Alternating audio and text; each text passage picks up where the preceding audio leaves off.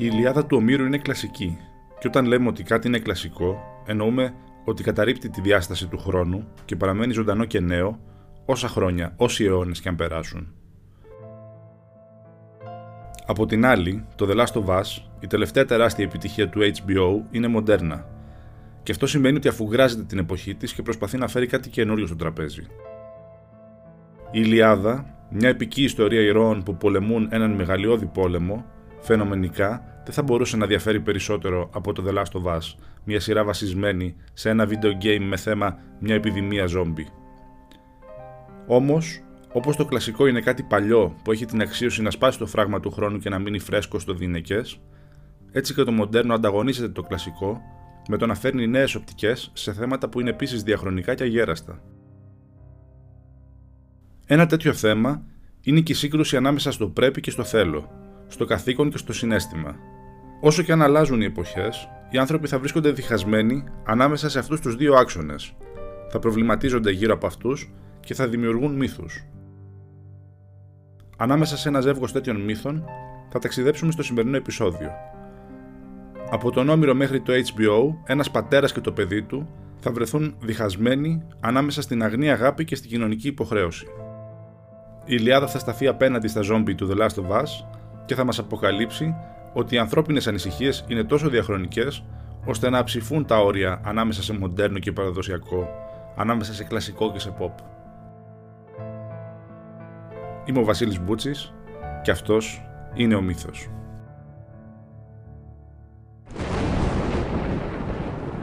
Ο Δίας μας είναι γνωστός ως Θεός των κεραυνών, Θεός του ουρανού ή ως Πατέρας των Θεών και των ανθρώπων.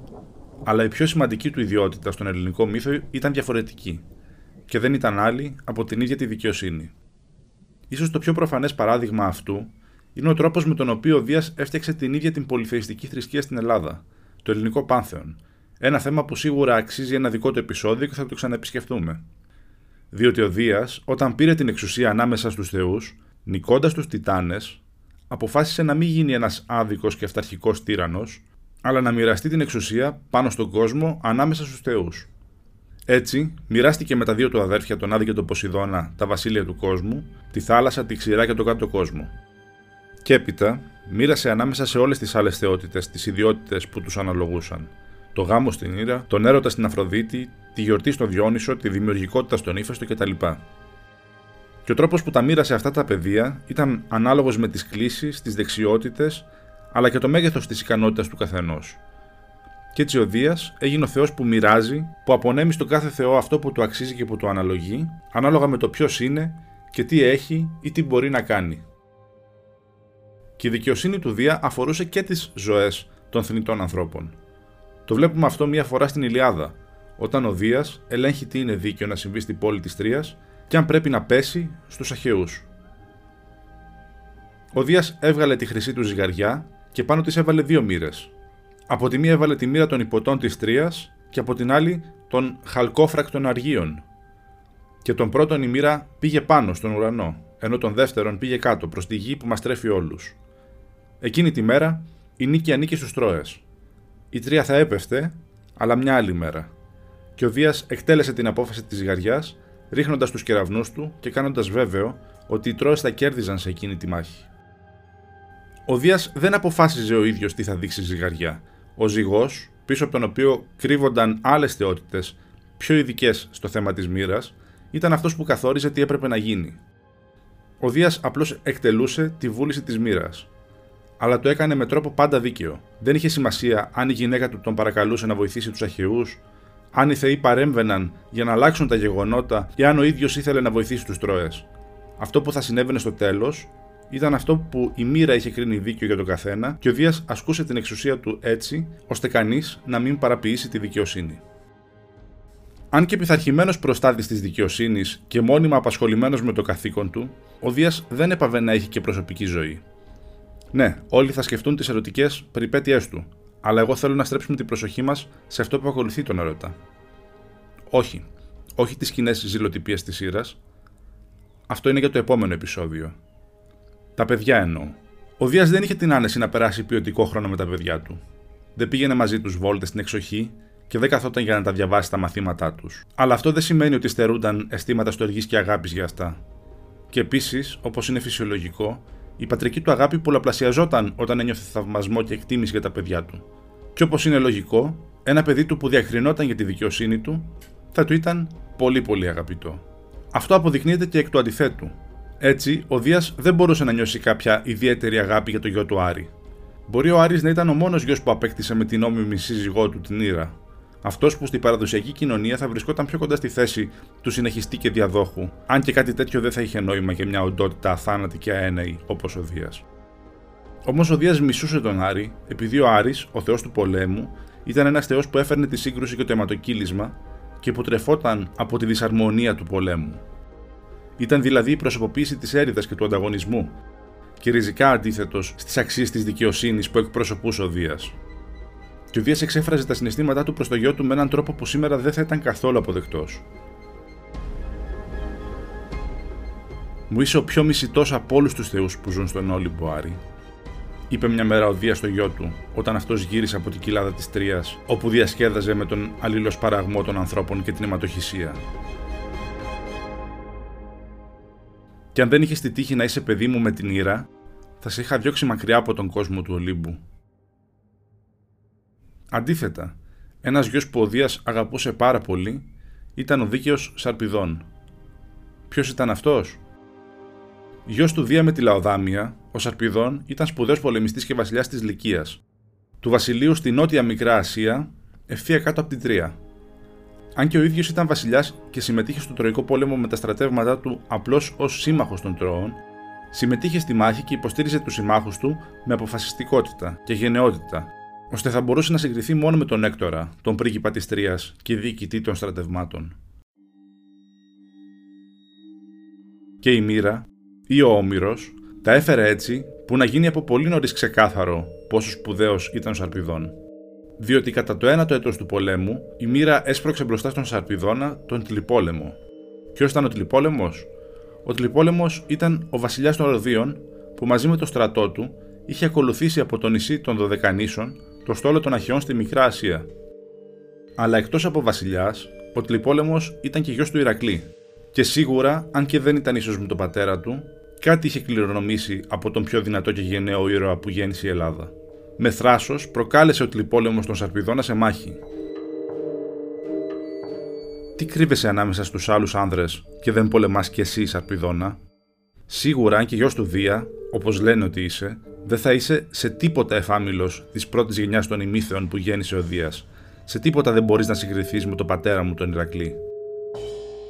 Η αλήθεια είναι ότι πιθανότατα κανείς δεν θα μπορούσε να συγκριθεί με τον νεκρό και θεοποιημένο πλέον Ηρακλή. Όμως ο Σαρπιδόν ούτε κρυβόταν, ούτε ήταν τόσο κατώτερος του Ηρακλή ώστε να μπορεί να τον περιπέζει ο τλιπόλεμο. Οι δύο ήρωες πέταξαν αμέσως, σχεδόν ταυτόχρονα τα κοντάρια τους. Ο τλιπόλεμο τον βρήκε στο μυρό και το κοντάρι που είχε πεταχτεί με δύναμη έξισε τον Σαρπιδόνα βαθιά μέχρι το κόκαλο. Αλλά το κοντάρι του Σαρπιδόνα βρήκε τον τλιπόλεμο στη μέση του λαιμού του και με τόση δύναμη το είχε πετάξει, ώστε να τον διαπεράσει πλήρως και να βγει από την πίσω μεριά του αφιάνα του. Και αμέσως το μαύρο σκοτάδι του θανάτου σκέπασε τα μάτια του περήφανου γιου του Ηρακλή.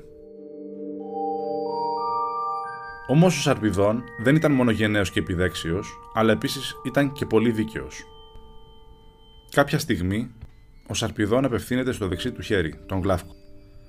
Γιατί μας τιμούν οι λαοί Γλάφκε, δίνοντα μας εξαίρετη θέση ανάμεσά τους, για ποιο λόγο μας προσφέρουν κρέατα και μας γεμίζουν τα ποτήρια με κρασί στη λυκεία και μας τιμούν ως Θεούς, και γιατί μας δίνουν τεράστιες εκτάσεις γης, καρπερές και πλούσιες με δέντρα; Ο Σαρπιδόν εδώ περιγράφει τη βασιλεία και τις βασιλικές τιμές που τη συνοδεύουν. Όμως για αυτόν η βασιλεία δεν είναι ένα αξίωμα ούτε κληρονομικό δικαίωμα από πατέρα βασιλιά σε πρίγκιπα. Αντιθέτως, η βασιλεία είναι τιμή και δωρεά ολόκληρης της κοινότητας προς τον βασιλιά. Και ο λόγος που ο λαός κάνει αυτό το δώρο στους βασιλείς, ο λόγος που τους παραχωρούν αυτό που πραγματικά ανήκει στους ίδιους, δηλαδή τον πλούτο ενός τόπου, είναι επειδή έτσι ένας λαός ανταμείβει τους ήρωές τους για τη γενναιότητα που επιδεικνύουν στη μάχη. Για τον Σαρπιδόνα δηλαδή, βασιλιάς και ήρωας είναι όρια ξεδιάλυτοι, όπως επίσης είναι όροι που δεν μπορούν να διακριθούν από την έννοια του χρέους, της υποχρέωσης απέναντι στο λαό, του καθήκοντος. Την τιμή και τα ωφέλη ενός βασιλιά τα προσφέρουν οι λαοί ως αποζημίωση για τους αγώνες τους στη μάχη και για την προστασία που τους εξασφαλίζουν. Αυτό για τον Σαρπιδόνα είναι μια δίκαιη ανταλλαγή, αφού όπως λέει, όλοι οι άνθρωποι είναι θνητοί και στο τέλος θα πεθάνουν ούτως ή άλλως. Το να πολεμήσουν και να έρθουν αντιμέτωποι με το θάνατο για να προστατεύσουν τους λαούς τους είναι μια μικρή θυσία έναντι του κέρδους που εξασφαλίζουν με αυτόν τον τρόπο. Και πόσο περήφανο θα έκανε αυτό το Δία, με πόση αγάπη και θαυμασμό θα γέμιζε για το παιδί του, ο οποίος ήταν ένας ιδανικός δίκαιος βασιλιάς, εφάμιλος του πατέρα του. Όμως εν τέλει, με την τραγική ηρωνία που λατρεύει η αρχαία Ελλάδα, θα ήταν στον ίδιο το μύθο του Σαρπιδόνα, του τόσο δίκαιου και αφοσιωμένου στο καθήκον του, που ο Δίας θα επεδείκνυε πιο πολύ από κάθε άλλη φορά πόσο αφοσιωμένος παρέμεινε ο ίδιος στο δικό του καθήκον. Και μάλιστα, όπως κάθε καλός βασιλιάς θα όφιλε να κάνει, πηγαίνοντας κόντρα στα δικά του θέλω, με το πιο σκληρό, το πιο επώδυνο τρόπο. Κάποια στιγμή, η καλή τύχη του Σαρπιδόνα τελείωσε και έπρεπε να έρθει αντιμέτωπος με αυτό που είναι κοινό ανάμεσα σε όλους τους θνητούς. Το θάνατο. Η μοίρα του το είχε γραμμένο να πεθάνει από το χέρι του Πάτροκλου. Ο Πάτροκλος τότε είχε μπει στη μάχη για να υποστηρίξει τους άλλους Αχαιούς που έχαναν επειδή ο Αχηλέας είχε φύγει από τις γραμμές τους. Με την ανδρεία του ο Πάτροκλος θέριζε τους αριθμούς των τρώων και των συμμάχων τους και μόνο ένας πολύ ικανός ήρωας που νοιαζόταν για τους υπηκόους του θα μπορούσε να τον σταματήσει. Αυτός τελικά θα ήταν ο Έκτορας. Αλλά πριν από αυτόν προσπάθησε ο Σαρπιδόνα και πέθανε προσπαθώντας. Πρώτα χτύπησε ο Σαρπιδόν πετώντας το κοντάρι του. Δεν βρήκε τον Πάτροκλο, αλλά το ένα από τα άλογα του Αχηλέα που οδηγούσαν το άρμα του Πάτροκλου, σκοτώνοντάς τον. Και πέταξε και δεύτερο κοντάρι, αλλά το απέφυγε ο Πάτροκλος και πέρασε αριστερά πάνω από τον ώμο του. Μετά όμως πέταξε το κοντάρι του ο Πάτροκλος και βρήκε τον Σαρπιδόνα κατάστηθα. Και ο μεγάλος βασιλιάς, μεγάλος έπεσε, όπως πέφτει ένα δέντρο που το κόβει το τσεκούρι του ξυλοκόπου στη πλαγιά ενός βουνού. Όταν ο Πάτροκλος τράβηξε το κοντάρι από το στήθος του, Μαζί με αυτό βγήκε και η ψυχή του Σαρπιδόνα. Ο Δίας τον αγαπούσε το γιο του και δεν άφησε να ταπεινωθεί το πτώμα του. Έκλαψε με ματωμένα δάκρυα για το χαμό του γιού του και αυτά τα δάκρυα, αν και αόρατα στους νητούς, έπεσαν σαν βροχή στη γη. Και έστειλε μετά τον Απόλλωνα, μαζί με τα δίδυμα αδέρφια, τον ύπνο και το θάνατο, για να πάρουν το σώμα, να το καθαρίσουν και σε τέλεια κατάσταση να το μεταφέρουν στη Λυκία, για να ταφεί με σεβασμό, ευλάβεια και μεγαλείο όπως άξιζε στον νεκρό ήρωα. Από το νου του Δία είχε περάσει να σώσει τον Σαρπιδόνα. Τον αγαπούσε πολύ και δικαιολογημένα. Ο Δίας καθόταν στο θρόνο του στον Όλυμπο και παρακολουθούσε τα γεγονότα. Μόλις βρέθηκε μπροστά στον Πάτροκλο ο γιος του, γυρνά στη γυναίκα του, την Ήρα, και της λέει: Η μοίρα έχει αποφασίσει να μου τον πάρει ο Πάτροκλος. Είμαι κομμένος στα δύο ήρα. Μπορώ μαγικά, με μια μου κίνηση, να τον σώσω. Να τον εξαφανίσω από την πεδιάδα του ηλίου. Να τον στείλω πίσω στο βασίλειό του. Έχω όμως το δικαίωμα να το κάνω. Και σαν τη φωνούλα της συνείδησης, που κάθεται στον ώμο του και λέει πάντα τις σκληρές αλήθειες, του απάντησε η Ήρα. Δία, φρικτή κουβέντα ξεστόμησες. Λογίζεσαι να αλλάξεις την Ήρα για να σώσεις άνθρωπο θνητό από το θάνατο που του έλαχε. Αν θες, μπορείς να το κάνεις. Αλλά σκέψου πρώτα τι θα σκεφτούν οι άλλοι θεοί. Γιατί και εκείνοι έχουν θνητούς να αγαπούν, είτε παιδιά είτε εραστές τους. Ίσως θα έπρεπε να επιτραπεί σε όλους να αλλάζουν τη μοίρα κατά βούληση. Αλλά ξέρεις πολύ καλά ότι αυτό θα δημιουργήσει μια νέα εποχή χάους. Από την άλλη, μπορείς να τους αναγκάσεις να υπακούν στις εντολές της μοίρας και της δικαιοσύνης και εσύ να είσαι ο μόνος που θα τις παρακούει. Και έτσι να ξεσπάσει άλλη μια εποχή έρηδα και ανταγωνισμού ανάμεσα στους θεούς. Και η Ήρα το έθεσε τέλεια. Και για τον Δία, το καθήκον ήταν συνώνυμο με το ζήτημα της δικαιοσύνης. Αν έσωζε το Σαρπιδόνα, είτε θα αδικούσε τους άλλους θεούς επιτρέποντας τον εαυτό του αυτό που απαγορεύεται στους άλλους, ή θα επέτρεπε σε όλους να αδικούν ένας τον άλλο, με τα μεγάλα θύματα να είναι η κοινή θνητή. Και αυτό ήταν ολότελα έξω από τη φύση του Δία, που επέλεξε το καθήκον βάζοντας παράμερα την καρδιά του. Η επιλογή ήταν σκληρή, αλλά ο Δίας ήταν ο Θεός προστάτης της δικαιοσύνης, επειδή ακριβώς ήξερε πόσο σημαντική είναι η δικαιοσύνη. Ή, για να είμαστε πιο σαφείς, πόσο φρικτό είναι το χάος όταν η δικαιοσύνη απουσιάζει. Άφησε να χαθεί ένας και προτίμησε να υποφέρει ο ίδιος για την απώλεια αυτού του ενός. Σε αντάλλαγμα, ο Δίας κράτησε ακέραιη την ευημερία και την πολιτισμένη ζωή των ανθρώπων και των θεών που ζουν αρμονικά χάρη στην καθολική εφαρμογή του απόλυτου κοσμικού κανόνα, που δεν κάνει εξαιρέσεις και κρατά πάντοτε τις ισορροπίες. Στο τέλος, κάθε θνητός πρέπει να πεθάνει.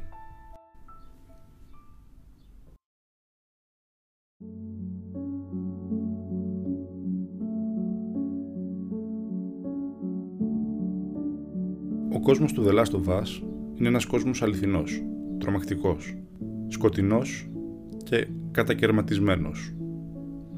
Ως προς αυτό δεν διαφέρει πολύ από το δικό μας.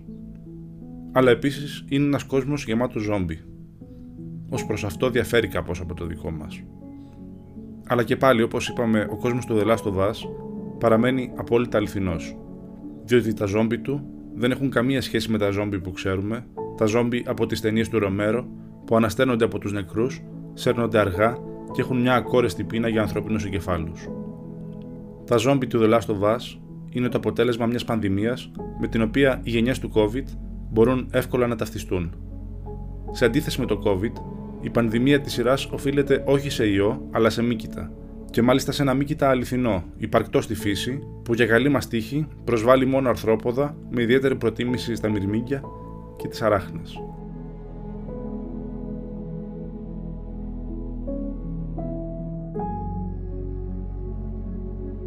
Προσοχή, η αφήγηση που ακολουθεί περιλαμβάνει spoiler.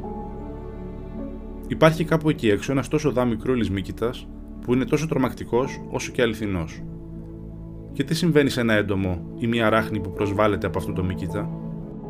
Σε πρώτη φάση, το παράσιτο απομυζά τα θρεπτικά στοιχεία και τα υγρά των ξενιστών του, απορροφά όλα τα ζωτικά στοιχεία που βρίσκονται μέσα τους, προκειμένου να αναπτυχθεί μέσα στο σώμα τους και κατατρώει σε τέτοιο βαθμό τον ξενιστή του ομίκητα, ώστε όλο το σώμα να γεμίζει με το μύκητα και τα σπόρια του μύκητα. Και κάπου εκεί ο ξενιστής έχει ήδη πεθάνει, αλλά δεν έχει αναπαυθεί εν ειρήνη. Και αυτό γιατί όταν πια ο μύκητα έχει φάει πλήρως τον ξενιστή του και έχει αντικαταστήσει τα σωθικά του με τη δική του σάρκα, αρχίζει να κινεί το σώμα του ξενιστή. Το νεκρό σώμα του ξενιστή. Το νεκροζώντανο έντομο κινείται σπαστικά, νευρικά, με την εχθρική ακαμψία ενός ζόμπι προς το προορισμό που του έχει ορίσει ο Μίκητας και δεν είναι άλλος από την απικία των εντόμων. Και ο λόγος που ο Μίκητας θέλει να καταλήξει εκεί το κινούμενο πτώμα είναι απλός. Μόλις φτάσουν στον προορισμό τους, από το κρανίο του νεκρού εντόμου προβάλλει ένα στέλεχος, σαν μια εξωγήινη κεραία, και από εκεί απελευθερώνει τα φρικιαστικά μωράκια του, τα σπόρια, με στόχο να μολύνει και να εξολοθρεύσει όλη την απικία. Σε έναν κόσμο όπου αυτός ο αληθινός Μίκητας μεταλλάχθηκε ώστε να προσβάλλει και τον άνθρωπο, λαμβάνει η χώρα η ιστορία του The Last of Us. Οι άνθρωποι που προσβάλλονται από τον Μίκητα χάνουν σταδιακά τον έλεγχο, γίνονται αδικαιολόγητα επιθετικοί και πέφτουν με μανία πάνω σε ό,τι κινείται, με σκοπό να διασκορπίσουν το παράσιτο. Και η αντίδραση των ανθρώπων είναι ανεπαρκής όσο ακριβώς τα περιμέναμε και η πρόσφατη εμπειρία μας έδειξε. Με φωτιά και με τσεκούρι, σαν η επικοινωνία και η εμπιστοσύνη να μην είχαν υπάρξει ποτέ, η κυβέρνηση και ο στρατός προσπαθούν να ανακόψουν το ξέσπασμα πάση θυσία. Βομβαρδισμοί και μαζικές εκτελέσεις σε περιοχές που μπαίνουν σε καραντίνα προσπαθούν αδέξια να ανακόψουν τις μετακινήσεις των ανθρώπων και μαζί με αυτούς τη αθέατη απειλής που είναι ο Μίκητας που κουβαλούν. Κάπως έτσι ξεκινάει και η ιστορία του Τζόελ, ενός μικροαστού εργάτη που μεγαλώνει μόνος του, με πολύ αγάπη και με τη βοήθεια του αδερφού του τη κόρη του. Ο Μίκητας φτάνει στην πόρτα των γειτόνων τους και ο Τζόελ κατορθώνει με αγώνα να περισσώσει την κόρη του. Γρήγορα η καταδίωξη τους οδηγεί στα πρόθυρα της πόλης και τους φέρνει αντιμέτωπου με τον οπλισμένο στρατό που είναι εκεί για να επιβάλλει καραντίνα. Η πόλη πρέπει να εσωπεδωθεί ώστε να σωθεί η χώρα. Και κανένας δεν επιτρέπεται να βγει από εκεί. Η ασφάλεια της ανθρωπότητας έχει μεγαλύτερη σημασία από την ασφάλεια καθενός μεμονωμένου ανθρώπου.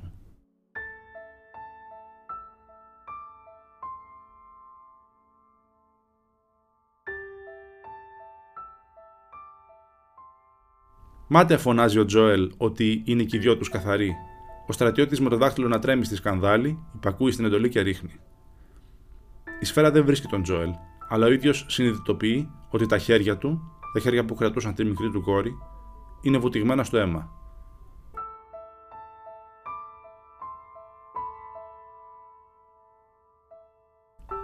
Ο Τζόελ, από ένστικτο, καταφέρει να γλιτώσει, αλλά μένει μόνος, με την ανάμνηση ως μόνη συντροφιά. Τα χρόνια περνούν, η ανθρωπότητα καταραίει και ο Τζόελ μεταμορφώνεται σε ένα άλλο είδος ζωντανού νεκρού. Μέσα σε έναν κόσμο όπου πλέον ελάχιστες κοινότητες και ανταγωνιστικοί μεταξύ τους καταβλισμοί ανθρώπων παραμένουν, ο στοργικός και χαμογελαστός πατέρας δίνει τη θέση του σε έναν ψυχρό και απόμακρο άνδρα. σω το μόνο που ξέρει να κάνει πια ο Τζοέλ είναι να επιβιώνει. Και αυτό το κάνει πολύ καλά, πιθανότατα μόνο και μόνο για να μπορεί να αυτοτιμωρείται με την ανάμνηση της κόρης του. Ώσπου κάτι αλλάζει, και για τον Τζοέλ, αλλά και για την ανθρωπότητα. Στο παιχνίδι μπαίνει η Έλλη.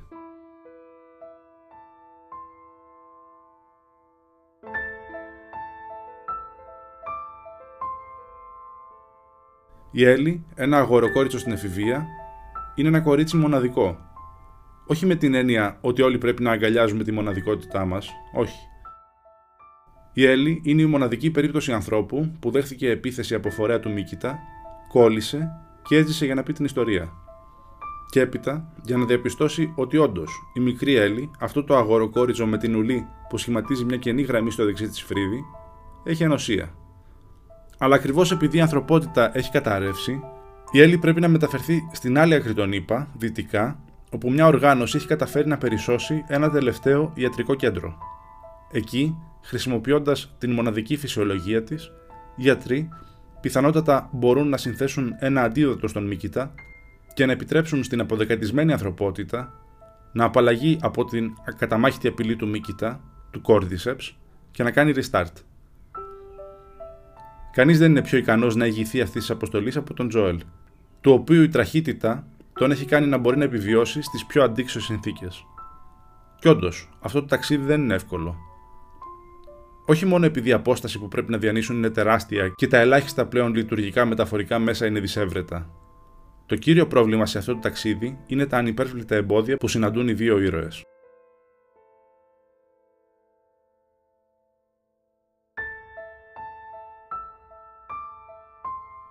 Οι μεγαλοπόλεις έχουν γίνει φωλιές θανάτου, με τα τερατώδη απομεινάρια της ανθρωπότητας να τους καταδιώκουν σε κάθε σκοτεινή γωνία που προσπαθούν να βρουν καταφύγιο. Οι δύο ήρωες καρφαλώνουν ουρανοξύστες και κρύβονται σε συστήματα υπονόμων. Πάνω και κάτω, ο Μίκητας και οι νεκροζώντανοι υπηρέτες του καραδοκούν. Όταν φεύγουν από τις πόλεις, συναντούν διάφορους μικρούς οικισμούς ανθρώπων, όπου αποκαλύπτονται νέα τέρατα, καθώς οι άνθρωποι ζώντας σε συνθήκες εξάντλησης αλλά και ανομίας, έχουν καταφύγει σε κάθε δυνατή διέξοδο επιβίωσης, από τον φασιστικό απολυταρχισμό στην ανεξέλεγκτη εγκληματικότητα μέχρι και στον κανιβαλισμό. Μέσα σε αυτές τις συνθήκες, ο Τζοέλ μαθαίνει στην Έλλη πώς να κρύβεται από τους ανθρώπους, πώς να χάνεται από τα τέρατα, πώς να βρίσκει τροφή και πώς να πυροβολεί. Αλλά για χάρη της ανθρωπότητας, ο Τζοέλ σώζει ξανά και ξανά την Έλλη. Και ενίοτε, πάλι για χάρη της ανθρωπότητας, η Έλλη σώζει τον Τζοέλ. Κι αν ο Τζοέλ μαθαίνει στην Έλλη πώς να επιβιώνει, η Έλλη μαθαίνει στον Τζοέλ πώς να ζει. Πώς να έχει νόημα και αξία και πάλι η ζωή του. Δηλαδή του μαθαίνει πώς να αγαπά, ξανά από την αρχή. Παραδόξως και πολύ ηρωνικά για το πώς θα εξελιχθούν τα πράγματα, αυτό που τους φέρνει κοντά είναι το καθήκον, η αποστολή να σώσουν την ανθρωπότητα. Μέχρι που κάποια στιγμή οι δυο τους διαπιστώνουν ότι έχουν γίνει οικογένεια. Ότι η Έλλη, που δεν γνώρισε ποτέ μητέρα και πατέρα, βρήκε στο πρόσωπο του Τζοέλ την αγάπη και τη φροντίδα που αξίζει σε κάθε παιδί. Και ο Τζοέλ βρήκε στο πρόσωπο της Έλλη την κόρη και την ανθρωπιά που έχασε. Όταν κάποτε θα βρει το κουράγιο να της εξομολογηθεί την ιστορία του, η Έλλη θα τον ρωτήσει Ισχύει αυτό που λένε; Γιατρεύει ο χρόνος όλες τις πληγές; Ο Τζόελ θα της απαντήσει «Δεν το έκανε ο χρόνος». Για περίπου 20 χρόνια, ο Τζόελ ζούσε σαν πληγή. Ο χρόνος δεν είχε βοηθήσει και πολύ. Η Έλλη όμως τον είχε θεραπεύσει. Και οι δυο τους αποφάσισαν, αφού πια θα προσφέρουν στους γιατρούς το πολυπόθητο αντίδοτο και θα έχουν σώσει την ανθρωπότητα, να μοιραστούν την υπόλοιπη ζωή τους σαν οικογένεια. Κι έτσι, αυτή η αυτοσχέδια οικογένεια, υποκινούμενη όχι μόνο από την αίσθηση του καθήκοντος, αλλά πλέον από την αγάπη του ενός για τον άλλο, βρίσκει τη δύναμη να φτάσει στην ιατρική βάση στην άλλη έκρη της Αμερικής. Και μετά από λίγο, ο Τζοέλ ανακαλύπτει μια αλήθεια που τον βυθίζει για άλλη μια φορά στα βάθη της απελπισίας. Η ανοσία της Έλλη ξεκινά από τον εγκέφαλό της που εμποδίζει στον Μίκητα να πάρει τον έλεγχο. Χωρίς να τη ρωτήσουν ή καν να την ενημερώσουν, χωρίς να της δώσουν το δικαίωμα της επιλογής, έστω και τυπικά, οι γιατροί την έχουν ναρκώσει με στόχο να αφαιρέσουν τον εγκέφαλό της, να τον εξετάσουν και να συνθέσουν κάποιο αντίδοτο. Το όνειρο του Τζόελ για μια ήρεμη ζωή με την Έλλη ψυχοσβήνει. Το απρόσωπο σύστημα και το καθήκον απέναντι στην απρόσωπη ανθρωπότητα έρχεται για μια δεύτερη φορά να το στερήσει το παιδί του. Αλλά ο Τζοέλ δεν είναι πια ο ίδιος άνθρωπος. Ο Τζοέλ έχει ζήσει μέσα στη σκληρότητα και ξέρει όταν τη βλέπει να την ανταποδίδει. Με ό,τι μέσα βρίσκει, αποδεκατίζει τη βάση, σκοτώνει εν ψυχρό τον χειρουργό την ώρα που υψώνει τον ιστέρι του στην Έλλη, παίρνει την αρκωμένη κόρη του και κλέβοντας ένα αμάξι φεύγουν. Όταν η Έλλη θα τον ρωτήσει τι συνέβη, θα τη κρύψει την αλήθεια.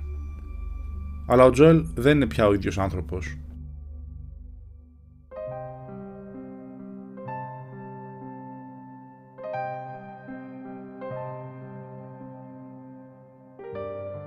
Αν και ο χρόνος και η φάση του πολιτισμού χωρίζει κατηγορηματικά τις δύο αφηγήσεις, τους δύο μύθους, γίνεται ξεκάθαρο ότι όσο και αν αλλάζει ο άνθρωπος, κάποιοι προβληματισμοί θα παραμένουν απαράλλακτοι.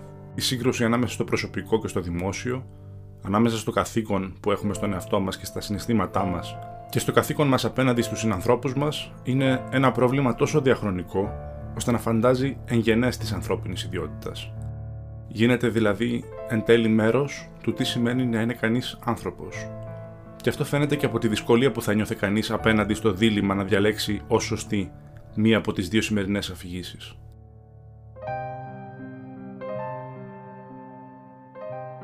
Αν και οι δύο πατέρες του σημερινού επεισοδίου βρέθηκαν μπροστά σε ένα πολύ παρόμοιο δίλημα και τελικά πήραν τελείως διαφορετικές αποφάσεις, είναι πολύ δύσκολο να πει κανείς ποιος από τους δύο έπραξε σωστά.